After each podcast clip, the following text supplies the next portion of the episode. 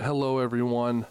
Thanks for checking in to another edition of the All Day, Everyday Hoops podcast.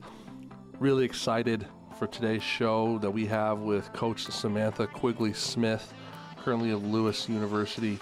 Sam has been someone that has truly experienced basketball in so many different phases. You know, she's got so many family members who are associated with the college game and the professional game. She herself was one of the most decorated high school student athletes coming out of Chicagoland, scoring 1,900 points in high school. In, in 2006, she was the Chicago Sun-Times Female Athlete of the Year, while also being tabbed as a Parade All-American and a McDonald's All-American game nominee.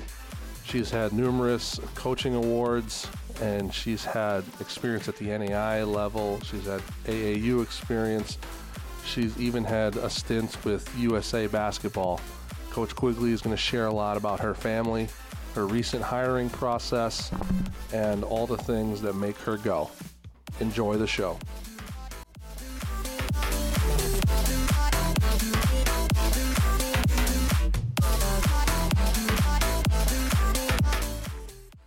Hey, everybody, we're here with Lewis University head coach Samantha Quigley Smith. Later in the evening, because she and I both have very young kids, and I'm very happy that uh, she's able to do this at 9:45 at night. Sam, how are you? I'm doing great. I'm I'm awake. yeah, right, right. And the kids yeah, are in bed. To be on. They Right. are. They are in bed. Yep. The two-year-old's finally sleeping by himself, so we're we're getting places. Yeah, no, that's good, and we're we'll we'll get into that a little bit later. Uh, I'm excited to talk about motherhood and your family life has impacted your coaching, but I do want to start because it's something fresh that you and I have talked about a bunch in the past couple weeks, and I know we've got some listeners who are job seekers and things like that. You just conducted an assistant coach search, uh, and you were with someone previously who had to step away for personal reasons, who you were with for quite some time, longtime family friend, uh, someone that I know is very close to you and close to your family. And so there was that level of comfort working with him. And now you had to entering your second year at Lewis University, a lot of expectations as you guys were in the national tournament last year and you guys returned an All American and everything moving in the right direction and continuing to roll at Lewis. And now Yeah. you've been tasked with, okay, now I got to bring in, you know, my right hand. Kind of talk about that and kind of talk about what you were looking for. What was important to you? I'd love yeah, to hear I that. mean, it was yeah, it was it was horribly sad. I mean, I Dan McCarthy was again my head assistant for the last six and a half years. Um, and again, I've known their family forever. He was on the men's, he was on the boys' side for high school boys' side for 35 years. And then towards the tail end of his career, just to kind of like boost up his pension and things, he decided to to coach sophomore girls basketball at West Chicago. And so he did that for a year and absolutely loved it. He was like, I didn't know if I could handle the drama with with women with girls. And I'm like, hey, easy, man, easy. And then he, and then I, when I called him when I got the job at St. Francis, an NAIA school in Joliet, Illinois, he was one of my first calls. Right. Uh, and he kind of jumped at the opportunity. It was a part-time position there, so it just worked out for him. I think in terms of he was still teaching, kind of towards the tail end of his career, and then he actually retired and was able to continue coaching with me at St. Francis. And then when things kind of happened with Lewis University, it was a little bit sad, I think, for him because he was a Lewis alum. He had won a national championship in baseball at Lewis, and Wow. you know, to be with us for a year and that was a full time position, it was a little bit different time commitment, obviously, where he was there every day in office hours and the recruiting was a little bit more intense, I would say. So I think just in terms of his family life and he's got six or seven grandkids and, you know, wanting to be with his wife a little bit more and actually retire. It just Mhm. made sense for him, I think, to kind of kind of step away. So he's still going to be around the program, I think, and coming to games. He says he doesn't want, really want to volunteer coach, but I could see that changing in the next in the next year or so right. but the search was really unique for me because it was only the gosh the third search that i had been a part of in terms of hiring someone um, the others being graduate assistants so you know me being still somewhat i think young um, You're young. you know it was a great experience it was thank you i appreciate that Yeah. um, it was a great experience for me because i was able to kind of dive into, you know, really analyzing individuals and k- kind of trying to figure out what our program needed at the time. And with the amount of applicants we had, I mean, we had over 70 applicants, and that was, I think, a great thing for us because we were able to really, you know, dive in and see what it is that we felt like was best for us at the time. And so it's been a great experience this last month and a half. And like I said, a lot of great applicants. It was, it wasn't easy by any means. Mm-hmm. You know, there were sleepless nights that I had, I think, but kind of happy that things are, for the most part, complete and just happy to be kind of moving forward and, and talking with the team about kind of our new addition. So, right. No, that's awesome. Regarding the search, obviously you did, did you do the phone interview or the Skype deal? So I, I did quite a few phone interviews, which I thought was pretty helpful in terms of trying to figure out, you know, what our team needed, what I felt like I needed as a head coach and so, you know, I think it was really important for me to find someone who I think really wanted to dedicate themselves to that, to who had a passion, I think, for Division two basketball and had a passion for for Lewis even. And that was something I definitely saw, I think, initially in the phone interviews. Well, even before the phone interviews, what were some of the things that um, impressed you? Obviously, without naming anyone, but what were some of the things that impressed you? What were some of the things also on the other side that you're like, wow, that right away they're off the list? Yeah, I know this sounds kind of elementary, but I think one of the first things is like having some quality coaching experience. Mm-hmm. You know, and that sounds silly because you're applying for an assistant coaching position. And, know, and, and by, at the NCAA Division two level. Right, and by that you mean at least what, like the high school level, youth levels. Yeah, what, what's absolutely, quality? Absolutely, at least at least some sort of coaching experience. So mm-hmm. high school, grade school, small college. That to me was kind of one of the first things that I looked through, and I looked through every resume, mm-hmm. you know, and talked, you know, to individuals if I saw, you know, someone in terms of a reference that I knew, made phone calls and kind of got to know everybody the best I could. Right. And and obviously there's 70 applicants. Like it's one of those situations I think where you've got to give everybody a fair shot in terms of looking and reading everything. Mm-hmm. Absolutely. You know, just to get things moving and get things going. So that's a big thing to me. I mean, I probably shaded towards someone who had some women's coaching experience, mm-hmm. you know, but we also had, I think, a couple quality candidates of you know people who coached on the men's side you know so like that's that's something i think that's not that's not detrimental technically to someone but right. i think as a women's basketball coach you would like to see that you'd like to see someone who you know has maybe coached on the women's side and then maybe just the relationship to ncaa division two i think that's something that you know was something that i probably peaked at in terms of looking at references and seeing okay who what kind of experience what level of experience what you know affiliation do they have you know, in terms of Lewis, if there's a passion for Lewis. I think those things are really important because, um, you know, you want someone I think who loves their job as much as I love my job and right. as much as our graduate assistant loves being here and the players love being here. So those are just a couple things I think just initially when just reading through the resumes that you kind of look at. Sure. How about high school coaches? Did you discredit someone who was quote unquote just a high school coach? It was one of those things like if you have a conversation with them and I think I for the most part gave a couple of them those candidates that I felt like were experienced enough, maybe worthy enough, like I gave them a shot, you know. And I think if you have a conversation with them, you kind of learn, okay, you know, who could still move on to the next level. Right. You know, in terms of their knowledge of maybe the day to day life, the recruiting aspect, when it comes to the college level. And that was something that I think I was able to kind of recognize in the in the phone interviews if I could and even just maybe talking to some of their references. I think those were all good things to to kind of be knowledgeable about and them kind of understanding obviously this is a different level of coaching. You know, this is a full-time job. It's not necessarily, you know, I'm able to still teach or I'm able to still do, you know, this other full-time job and coach. Right. Um, and I think that might have been a little bit confusing for some of the high school coaches where they kind of they might not have understood that it was a full time position too. Sure. You know, and so that's something I think high school coaches, if they're looking to move to another level and move up, I think they have to really analyze obviously where they're at in their own lives, but understand kind of the time commitment that's involved. And that's something that, you know, if they're going to make that transition, they're going to make that move, they have that passion, then that's kind of something they have to sacrifice, I would say. Right, absolutely. I want to take it back to St. Francis and kind of the origin of how you got started in the game. After a stellar playing career uh, at DePaul, um, and a cup of tea uh, playing professionally, you said you knew you wanted to be a head coach from the start. And yeah. that wasn't necessarily what you were told. Please share what you were told and then why you didn't want to do it that way. I can recall maybe a meeting or two where I think it was explained that I kind of needed to work my way up. You know, I needed to do the graduate assistant thing, the the video coordinating thing, you know, and this was after, I had finished my fifth year at DePaul, Mm-hmm. um, and I had tore my ACL my sophomore year, so I had sat out that entire season, and really got an opportunity. I think you know, be a coach on the bench, be a part of the coaching staff. I think, and feel like I was that was something that I wanted to do. Right. Um, and so when I was kind of told that, I remember thinking to myself like, there ain't no way in hell I'm doing it that way, you know, just because I wanted to, just because I wanted to be a head coach pretty quickly Right. you know, and or at least coach. You know, I wanted to. I, think I had just remembered seeing kind of our graduate assistants and our video coordinators, and they weren't they weren't in the coaching kind of role. They were more kind of behind the scenes, office type stuff. Mm-hmm. You know, working maybe with more of a player development or player relationship type thing. And I wanted to be someone who was on the floor, analyzing the game, helping them analyze the game.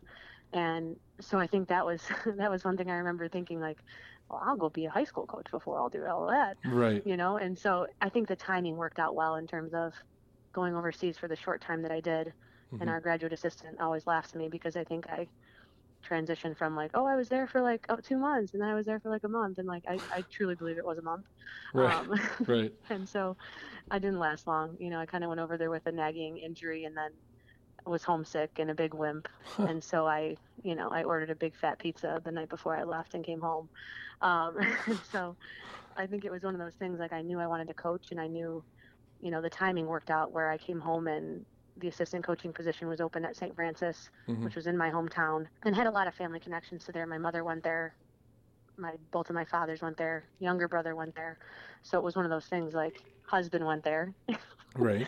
I should I should mention that probably, right? Yeah. Um, husband went there, and so I think uh, that kind of had a lot to do with it. Artie had a love for the university. That was a place my sister and I would go and play. You know, whether it was open gym or just shoot around, and have known the athletic director for years. So it was it was always a very welcoming place for us, and so it kind of worked out. You know, it was timing. It was, I guess, luck, a little bit. Because you did have a relationship with the coach at the time that you're able to step into a situation where you were comfortable already, right? Yeah. And Yeah, gosh. I mean, I can't even explain to you kind of like the coincidence of all this. So my my uncle, his name is Brian Mahalik. Mhm. He was he was the women's basketball coach at Lewis University, where I'm at now, in the late 90s. And Mhm. so we were, you know, my sister Allie and I like we didn't go to Doug Bruno camps like we went to Lewis camps because, you know, he was our uncle and he was right down the street. We had gone to their games all the time. And so we were running around Lewis when we were seven, eight, nine, ten years old, going to all their camps. And so at the time when I came home from overseas, St. Francis had coaching openings. Um, their coaching staff had left kind of prior to the school year, close to it, Mhm. and they hired an interim coach.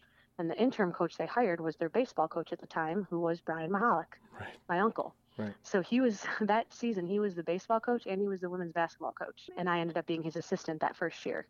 So it was a yeah, it was a really funny experience, and again, so close in terms of our family. I mean, again, seeing them all the time.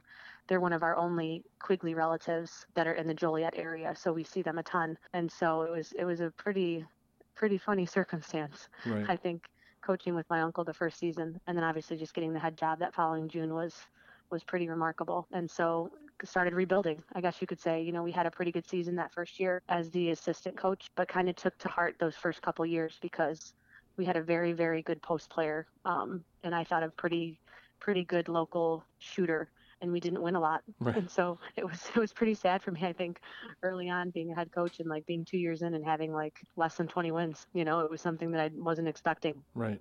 But things kind of grew and we, you know, we, we focused on recruiting, I think, and, and getting kind of our roster number up a little bit. And then obviously a, a pretty good Division One transfer came along and that worked out as well. So, um, Pretty by Yeah, pretty good funny. you mean all American, right? I mean, All American, like Right. a couple votes away from Player of the Year. Right. Right. But Yep. what I love about that is, again, you you were fearless. You had that mission in mind. I'm going to be a quick. I'm going to be on the court and quickly become a head coach. And sure, you may have struggled in those first couple years, but in your your five year body of work, you go 101 and 62. Your last two years, you're 62 and seven. You finished twice in the top 10 of NAIA. Uh, you had you coached two All Americans, and then in 16, 17, you go 34 and two. Uh, you go undefeated in the CCAC.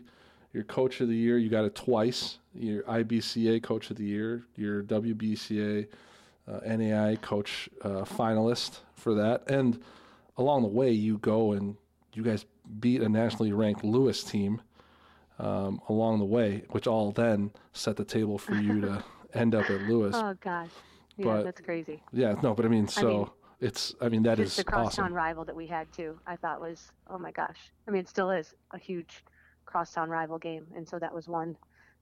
I just know in in talking this year with our players, kind of explaining to them before the game like what this means to them, Right. you know, and what this meant to us when we were there.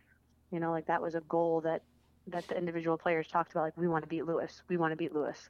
You know, it wasn't, you know, we want to beat the best team in our league or we want to go to a Final Four. It was they wanted to beat Lewis, and it was one game Right. every year. So um, Well, you Yeah, guys all you guys all went to a. Final Four. You guys went to an NAIA Final Four, so you got to do both, that's true. which Right, which is and- pretty remarkable. Yeah, yeah, it was. It was really great, and just just the experience of of going from I think I think at one point we maybe my second season, third season we were eight and twenty three, you know, and this was with an NAIA All American. Mhm. You know, at St. Francis, we had this really great post player in a Katie Gunnering from Wisconsin who led the nation in scoring, led the nation in field goal percentage, um, free throw percentage too. I even think she might still hold the record. Hmm. And then winning eight games, you know. And I'm thinking to myself, like, I got to be doing something wrong. Like this can't this can't be how this is gonna work, you know. And then Right. obviously building up from there and getting ourselves in position to to win a national championship. I mean, I think that was pretty amazing. I think that we took ourselves from the bottom of our league to getting in a position to to win something. Things happen in seasons, and you know, like that last year, I think we were on a serious roll into our conference tournament, um, and ended up losing to a very good Saint Xavier team, Mhm. um, who ended up making it to the national championship. You know, and we lost in the final four, but you know, in, in traveling to to the national tournament, you know, like having our post player like have an appendectomy on the way there, like Wow. it's just typical that like something would have to go wrong. You know what I mean? Right. Where like this is too much of a dream for it to to be good, but still ended up winning three games and going to the final four. Like we still put ourselves, I think, in position to like to do something really special. Yeah. Um, and we did, and we did, and I'm not trying to downplay that at all. But uh, one of those things like you just think to yourself like this was going so well, you know, but being a coach and you know the the things that can happen, the injuries that occur, you know, and that was something we talked about even this year. Or we were so lucky from an injury standpoint. Anytime anyone said anything about that, I was like, "Stop talking! Don't even say anything about it." you Right. know. And then we get to our last game, starting point guard rolls her ankle a few minutes Right. in, you know. But it's inevitable. It's going to happen. Such a long season. Right. Going back to those first two seasons, what changed for you? What did at that moment you, you mentioned recruiting, but what mindset, what philosophy, what changed for you to be able to turn it around? I think one thing, like as a younger coach, I probably felt like you know, kind of the the the stubborn yelling type kind of relationship with players was being effective. Okay. You know, and that I kind of learned pretty quickly was not. you know, and I think that's that's maybe the type of player that I was. I was kind of a feisty point guard. I'll make sure I know where everybody's supposed to be, and if you're not where you're supposed to be, I'm going to make sure you know it. you know Right. but I think that was something I kind of took over to coaching and maybe it wasn't so wise of me to do that. And so kind of figured out pretty quickly that like being a new coach and being a young coach, like you had to connect with the players in some way, you know, and you had to you had to kind of find that balance between okay, you're the authority, but you're also someone that like you want them to want to play for. Mm-hmm. And them going through a couple coaching changes in the few years that they did. And so I think that's something that that you have to adjust to every year, you know, with the different personnel you have join your team and join your kind of family, you have to figure out a way to reach everybody without kind of sacrificing those couple things that you think are going to make you the most successful. And so those were two big things I felt like, you know, it probably as a young coach, I probably could have done a little bit better. And so I think I tried to make that adjustment as time went on a little bit. And obviously, the more they got to know us, the more they got to understand what we were asking and they kind of bought in. I think that's even what's happening right now a little bit hmm where we're kind of seeing that that changeover and that's a great thing to kind of start to witness Right. So something caught me there. You, you said it's so important for you to find a way to reach everybody without sacrificing a few of those things that are so important. For you, what are those few things that are so important that you will never sacrifice in a program that you run? again i think being a new coach coming in you know and this being our first season Mhm. you know like one thing I wanted to try my best to do is not sacrifice, I think, kind of the disciplinary side of things you know, and Right. trying to still get the team to understand that like I, I've gone through everything you've gone through. I've, I've been a student athlete. I've been someone in your shoes. You know, I kind of understand where you're coming from, you know, but that still doesn't make this and this and this okay. You know, like we Right. still have to maintain what it is that we do, what it is that we do best, you know, without kind of having these hiccups along the way. Like we can't have constant distractions, you know, and I think kind of around Christmas time this past year, things kind of made a turn for the better. And, and every group's a little bit different. You know, you're going to have groups that I think that click really well and they get along and you're going to have some groups that don't and you're going to have maybe half of your group that does and the other half that doesn't and so i think every year you kind of got to kind of make some adjustments in terms of what does your team need you know mm-hmm. like does our team need more team bonding does our team need you know a little bit more authority because people you know feel like they can they can kind of do whatever they want does our team need less of that because everyone listens and everyone does what they're supposed to do and does what they're told so we can focus on other things Right. I think that changes every year because you have new additions, you have freshmen come in, you have transfers come in, you know, you have seniors that graduated. And so for me, kind of some of the most important things were kind of the discipline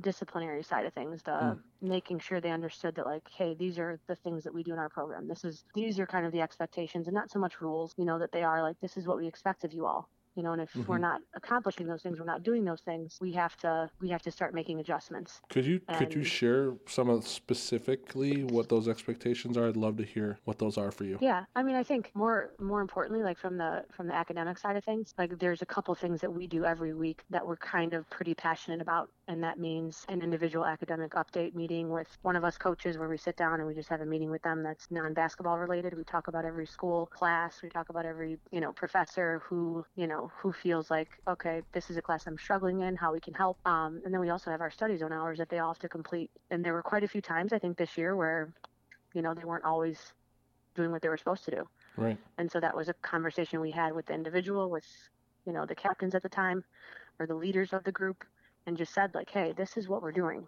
you know, and, you know, yeah, we're going to make you run and we're going to make you do these things and there's going to be consequences, but at some point, like, the behavior has to change. Right. You know, it can't just be like, oh, well, she'll just make me run and that'll be easy. I'll just run and be done. And so I think it, it took a little bit of a, an adjustment, and our spring semester went much better. Hmm. You know, we're just getting our kind of GPAs and things like that. But from an education standpoint, I think going to class, going to class on time, those are all important things that we, I take to heart Right. you know, just because I just I, I feel like at the end of the day, and not that we're trying to crush professional playing basketball dreams, you know, but Right. that's far more important, I think, than kind of the X's and O's and all that. And so those are those are a couple things I think from the academic side of things. Mhm. But even from the basketball side, just again, even in the same the same realm of everything, respecting each other, you know, treating your teammate like you would want to be treated. Like this is all I think partially like kind of the way individuals are raised, but it's how do you adjust to what your coach is kind of reflecting? Like, is your coach doing these things? Is your coaching staff showing these things? hmm And so that's something I think our coaching staff took to heart. You know, if we are showing our team that we're being respectful to each other,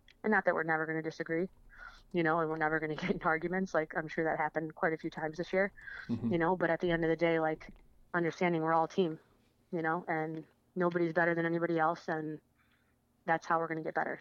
Right. No, I love it. And again, it's it's funny in reviewing so many notes on you that of all of all the accolades, hearing what you're saying, I'm sure you might be most proud of raising the St. Francis GPA from whatever two five to three five or whatever it is in yeah. your time My gosh. in St. Yeah. Francis. Yeah. Yeah, just so great. And obviously, like, I think when you have people start to buy into what it is you're doing, the and and I hate to say this, like, it's not a lot that that we did, you know, like we just we set a standard and we said, this is what your this is what the expectation is, Right. you know, and so kind of when everybody starts to catch on, I mean, you even saw it, I think, when the in this past year in our in our kind of comparison to our first semester and second semester, how Mhm. things changed a little bit. Right. Um, and so when you have, I mean, when you have a player come in and like be so excited in her first semester for getting a C in accounting, you know, and then us coaches kind of look at each other and look at her and say like, you know that you could probably get a B or an A too, right? Right. And she was like, well, yeah, but like, you know, I was pretty happy about the C, and then then she takes accounting too, and gets a gets a B in the spring.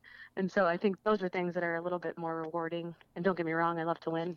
And I Mhm. want to compete and I want to win a national championship, but those everyday things I think are growing for our for our team, for our individuals. It's not, you know, so much as I think she's going to remember that B maybe more than she's going to remember you know, our first loss in the NCAA tournament. right, right. So when it comes to those expectations and your programs, would you say that there's a correlation, there's a reflection of what you expect off the court to what you get on the court? Yeah.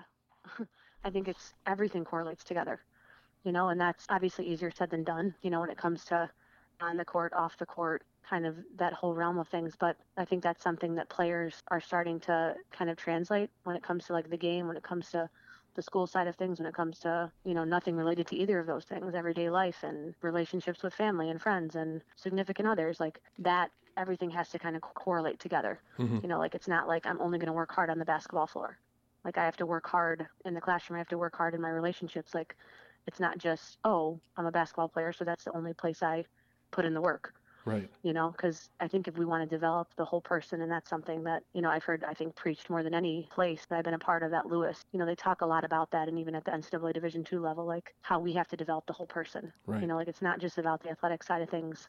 It's not just about winning games. It's it's so much more than that. And so, you know, just I think looking forward more than anything to kind of seeing that transition from a player that gets here their freshman year or gets here after transferring a year and kind of see the transition of the person into graduating. That's a pretty cool thing to see. Right. No, I love it. Sam, let me take a moment to deliver a message from a couple of our friends. First, the Be Contagious Leadership Experience by Hernando Planells. Coach Hernando Planells is a college basketball coach, leadership entrepreneur, and former sports film choreographer. Everyone is trying to get better when leading their team, employees, and themselves. The BCLE gives people an inside view on leadership from the coaches and thought leaders' perspective. Be great, be the light, and be contagious. You can find out more at www.hernandoplanells.com. Be sure to subscribe to his podcast on iTunes and keep up with what he's got going on. Next, the WBCA. Coaches of women's and girls basketball the WBCA is your community. Since 1981, the Women's Basketball Coaches Association has been there advocating for our sport and supporting coaches at every level. They have amazing in person educational opportunities like the WBCA convention, which is held in conjunction with the NCAA Women's Final Four, and regional coaches classroom clinics. They have e learning through their monthly webinar series, as well as over 700 videos, plays, and drills on their website, www.wbca.org. Along with information, they are the place you go to expand your network. The Coach to Coach mentoring program connects members throughout the season, and their in person Mentoring Madness sessions put you next to other experienced head and assistant coaches that can give you instant feedback and help you meet whatever challenges you might be facing. The WBCA is there to give you all the tools you need to be your best. Learn more today at www.wbca.org and become part of this premier coaching association. Now, let's get back to the show. Obviously, being a very young coach who that's nice. Thanks. Yeah, you're welcome. You've had tremendous experiences as a player and in the relationships you've built with other coaches in the game, which clearly have impacted some of the stuff, including what you do expectation wise off the court. Can you kind of paint us a picture? You know, playing for Doug Bruno, I know that you know coach coach Nikki Hayes Ford over at Drake was someone that was really influential yeah. on you. You've had Absolutely. great experiences with Team USA basketball.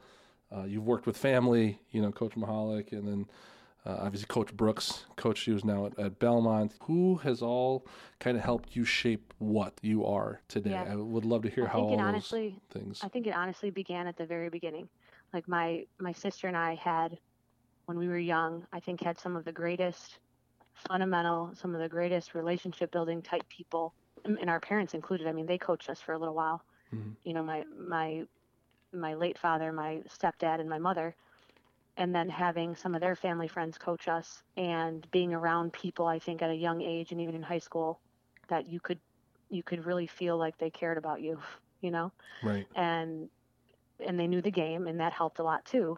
But it was kind of a it was a constant kind of feeling that this person truly cares about what it is that I'm doing with my life. They care about my everyday behavior. They care about the way I'm feeling today. And that was something I think we got throughout our entire careers, which was very, again, lucky is probably a good word. Right. Unique, but, right? Yeah, very unique and, and inspiring. That's what made me want to coach, you know, mm-hmm. having people around and so many people, like you mentioned, five or six people.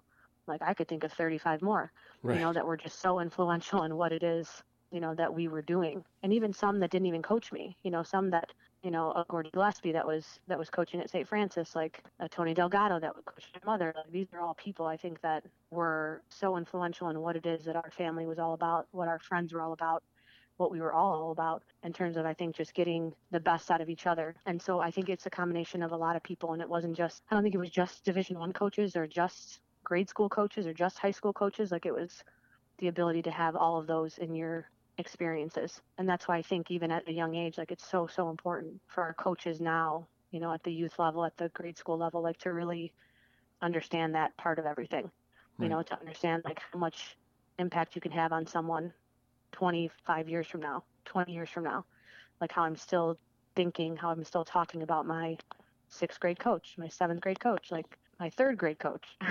right. Those are things I think you kind of don't forget in terms of how everything started.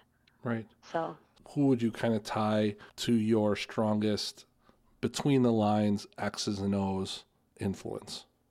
Yeah, obviously Coach Bruno was a huge part of it. Kind of really made me, I think, made all of us analyze the game a little bit more than we. How? I I know that I came in thinking I knew everything, hmm. you know, right. and then you get there and you start things and you're like, maybe I don't know so much. you know what I mean? Right. And and just the how did he do that? How did he get you? How did he get you guys to analyze the game? How does he get you know? I think it was so much about like the little things. Like it was about your pivot feet. It was about the fundamental side of things. The the way you were shooting the basketball. The the hand you were passing with. Like you were constantly like thinking about every single tiny aspect of the game. Hmm. You know, and trying not to commit any sort of error in what it is that you were doing. You know, and I think it made you really analyze the game a little bit more instead of just kind of playing open gym, right. you know, and then when you got to open gym, you kind of had this secret in the back of your mind that like nobody else had. right. You know, and so I think that had a lot to do with it. He was so, so particular about details mm-hmm. um, and still is. Right. right. Um, and so I think that had a, had a lot to do with it and I too like obviously you mentioned like the USA basketball experience, but just kind of uh, the way that they even do things, you know, in terms of I mean the couple high school coaches that I worked with, um, Dory Oldeker from out east, and then even Diane Lewis, who was the other assistant at the time. Those mm. two I think were were very similar to, in that regard. And with USA basketball, you don't have a ton of time to like to work on fundamentals and skills, and like you have a week or two of practice, and then you're going and playing, you know. And so trying to figure out ways to incorporate all of that and still be successful with some of the best players in the country at that age group. And then obviously, kind of head of all of that is Carol Callan, who again is so, so, I think, detailed in what it is that they do, whether it be, you know, practice time, whether it be, you know, skill workouts, whether it be, you know, our team bonding sessions, like everything is so detailed hmm. in terms of what it is that we're doing. And so those, I think, few individuals have been a huge influence. Right. And again, I think we were very lucky at a young age as players to have coaches that that did the the stuff like laying on the ground and shooting the ball up in the air back to you. Yeah, and at the time, TV we probably shooting. thought it was. In, at the time, we probably thought it was incredibly boring, you know. But I think that was something. Even the ball handling that we did when we were younger, and that was something that I think not everybody maybe gets these days. And so, uh, those are some of I think the right the and, influences more than anyone. And like shooting, ball handling. I know that Coach Brooks and Coach Coach Nikki had great player development influences on you, or, or from what you've told me. What were they kind of masters at that helped you become a better player? I think they were masters at kind of using skills, individual skills mm-hmm. that we were going to use in the game. You know, like mm-hmm. it wasn't very often like I probably wasn't doing like, you know, post move, reverse pivots. That wasn't my game. That's not what I was going to be doing. Right. You know, and so more than anything, like drilling, drilling, drilling, and skilling, skilling, skilling exactly what it was that I was going to do from an individual standpoint in games. Hmm. You know, so that when I got into games, when I got into open gyms, I had already done this stuff. I'd been doing this stuff in our skill workouts in our like reading screens, our, like what yeah, kind of stuff? Oh, yeah. read, reading screens was a huge thing. You know, and, and even having not only just reading screens, but not just scripting it, having a defender there to make you read the screen Coach Bart Brook being a key person in that, where he would be guarding us, you know, and like we would script it. And then after scripting, we would do numerous possessions of, okay, now I'm coming off the screen. You have to read what Bart does. Like if Bart, you know, tags you, you've got a tight cut to the rim. You know, if, if Bart mm-hmm. goes under the screen, you've got to fade. If Bart goes under the screen and then he tags it, now I've got to fade to tight cut. So like that was a constant thing for us. We we drilled everything that we were going to be doing in the games, hmm. you know, in terms of reading screens, and that was, I think that was very helpful because nothing came as a surprise, you know, in the games. Well, obviously, like UConn and probably Notre Dame came as a lot of surprises. But, um, for different reasons, for different, not for lack of preparation. for for many different reasons. Right. But for sure, I think that was something that that game prep helped make us better. I mean, exponentially better than than other teams, than other players. yeah. Do you think that's just something that even coaches at the elite highest level maybe overlook? That they just assume these players should be equipped with some of that? Why do you think some of the most basic stuff yeah, has proven yeah, over like, and over? And, I yeah. think that's something people just assume that maybe, okay, like these elite high level players have. Mm-hmm. Like they should already know how to do that. You know what I mean? And I think more than anything, like, and I could tell when, you know, Coach Brooks is guarding us, like, this is hard work you know what I mean? Right. Like this takes time. I mean, to be like doing rep after rep after rep, and it's the same thing, and it's the same thing, and it's the same thing. We're doing this again. We're doing this again. You don't how, do it right. How long? This again. How long are you guys doing this for? I mean, it kind of depends. Like if you're doing it right, it's quicker. Mm-hmm. If you're not doing it right, it's much longer. Give me, give me a range. I mean? Like, give me a range. uh, I mean, that drill right there that we kind of explained and talked about. Yeah. I mean, it could be it could be a 18 minute drill. It could be a 38 minute drill. That you know? 18 like, short, again, huh? Great. Wow. 18 short, probably because you're doing the left side and then you're going to the right side. You start with scripting and mm. then you start with defense and then you go to defense, you know? Right. And so, and then maybe you go to two on two or three on three and you're doing the same type of action. Right. You know, so you kind of transition from, I think, the most elementary part of it, which is scripting, where there's no defense and we're just, okay, we're doing tight cuts. Now we're doing fades. Now we're doing fade to tight. Now we're doing tight to fade you know, mm. so that takes a little time, you know, especially if you're not the only one in the group. If there's two or three people, you're kind of obviously taking rests in between and all that. But at the end of the day, like you, you can feel yourself getting better. Yeah. You know, when you get to games, when you get to practices, you're like, oh, I know exactly what this defender is doing right now because Bart Brooks does it every day against me. Right. you know, right. and right. numerous times. I'm gonna send him this. I'm gonna be like, Bart, I heard you were a hack. I heard you hacked for 40 minutes. Is what I'm gonna. Yeah, right. He always fouled us. I mean, yeah. he he got away with so much. Bruno just let him get away with everything. the last thing I want to get into explain yeah. how family has impacted your career as a coach and this yeah. life that you're in right now. Uh, it's been, I think, first and foremost, the reason why I do everything that I do.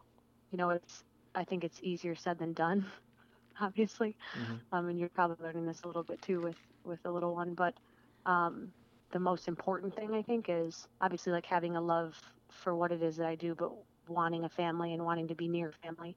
Mm-hmm. You know, that was one part of kind of figuring out wanting to be a coach, but where I wanted to be a coach, what level I felt like was most conducive to wanting to have a family, you know, and not that I think another level is any better than another level, but, you know, in terms of what it is that we were trying to do as a family and and having that kind of love and passion for not only just coaching but for the family side of things and kind of coordinating both of them you know like helping our players and our student athletes see that like you can do this you can do both mm-hmm. you know sometimes it's not always pretty but you can do both and i think having a great support system around you you know obviously having a husband who's sitting here at night listening to the podcast hey. um, nice. and supportive of that and making sure the two year old's not screaming and yelling and making it a distraction. But having, I think, the support system of family, of an awesome athletic department and athletic director who is kind of an advocate for what it is that we're trying to do as mm-hmm. coaches. Mm-hmm. You know, whether you have a family or whether you don't, you know, being someone who has your back. I think those are all important qualities. And obviously, we're lucky to have our family, both of our families, pretty local. Mm-hmm. And so mm-hmm. they help a ton, I think, in you know, childcare and, yeah. you know, being there for us and bringing them to games and letting them run on the court after the game and coming into the locker room. Like these are all things that I don't think that every probably family or mother gets to experience in their job. Mm-hmm. You know, sometimes I think maybe not all employees enjoy having kids around, and that's something that I've been so lucky to be a part of, not just at Lewis, but at St. Francis. That was something I saw at DePaul. That was something I saw in high school. Like I was always around people who understood how important family was, whether they had a family or not. Right. You know, like if it they didn't have a family, I was their family, or we were their family, and so that's huge. I think to have a great support system that understands what you're trying to do and and as an advocate for that. Those things are all obviously why I think we do what we do. right. No, for sure. That's great. I mean, it kind of uh, puts things in perspective, right, and makes things Yeah. um, makes the highs feel a lot better and makes the lows not feel as low, right? And that's Right. that's the great piece that you have, and uh, For sure. which is great. And yeah, and so I'll let you know how that middle of the third quarter feels, you know, against Notre Dame when Yeah, maybe my husband will let you know when he has all three children or all four children Right, right. that, that night all by himself. Maybe Oh, heading out to the game to watch us. oh, that's too funny. Uh, yeah. That's great. Yeah. No, I don't know how funny it's going to be, but we'll see. yeah, no, it'll be a good experience, and it'll it'll right, be a great right. way to kickstart the year, right? You know. You're right. after listening, when people download this podcast, Sam, if they wanted to get a hold of you, email, social media, could you kind of Yeah. rattle off those things and, and how to stay connected yeah, with you? yeah. It's S Quigley Smith at lewisu.edu. And then Twitter handle is Coach Squiggly. And I think on Facebook too. So, uh, and you could share a cell phone if you want, if they have more questions or would love to, to talk the game and stuff like that. And anything I can do to help. I mean, I think that's kind of how to get help from other people. I've kind of gotten out of that player stubbornness and understood that, yeah, you're right, you don't know everything. Right. And so learning the game has been a huge part of where we've gotten as a coaching staff, where our program's gotten, and we'll continue to do that. So, Right, right. No, Sam, thank you for sharing uh, your contact information there. Thank you for this. I mean, this has been awesome. I love that you're able to open up and share so specifically, you know, some of the things that have been good for you. Uh, I'll continue to be a fan of the Lewis Flyers. I'll be continue. I'll continue to be a fan of yours, and I know that success will continue to follow you wherever you go uh, in your quest for uh, Division Two national championship. So, thanks for yeah, definitely. yeah, thanks for being on. So much fun. So much fun. Yeah, and I'm sure we'll talk soon. All right, Sam? Yeah, definitely. Definitely. Thanks. right. All right, folks. Thank you so much for tuning in to this latest edition of the All Day, Everyday Hoops podcast. We'll be back next week with another tremendous guest who will be able to help you learn more about this profession, learn about how they lead, and how they affect their culture. Thank you so much again for listening. Before the next podcast, please find us on iTunes, subscribe, rate, write a review. We'd love to hear what you have to say. Also, keep up with us on the All Day Everyday Hoops YouTube channel. We're releasing more drills again today. You can subscribe to us by just searching for All Day Everyday Hoops in the search bar. Please email me at atandez at niu.edu so I can get you on the email mailing list. Until then, good luck in everything you do, and may you bring confidence to everyone you deal with. See you guys.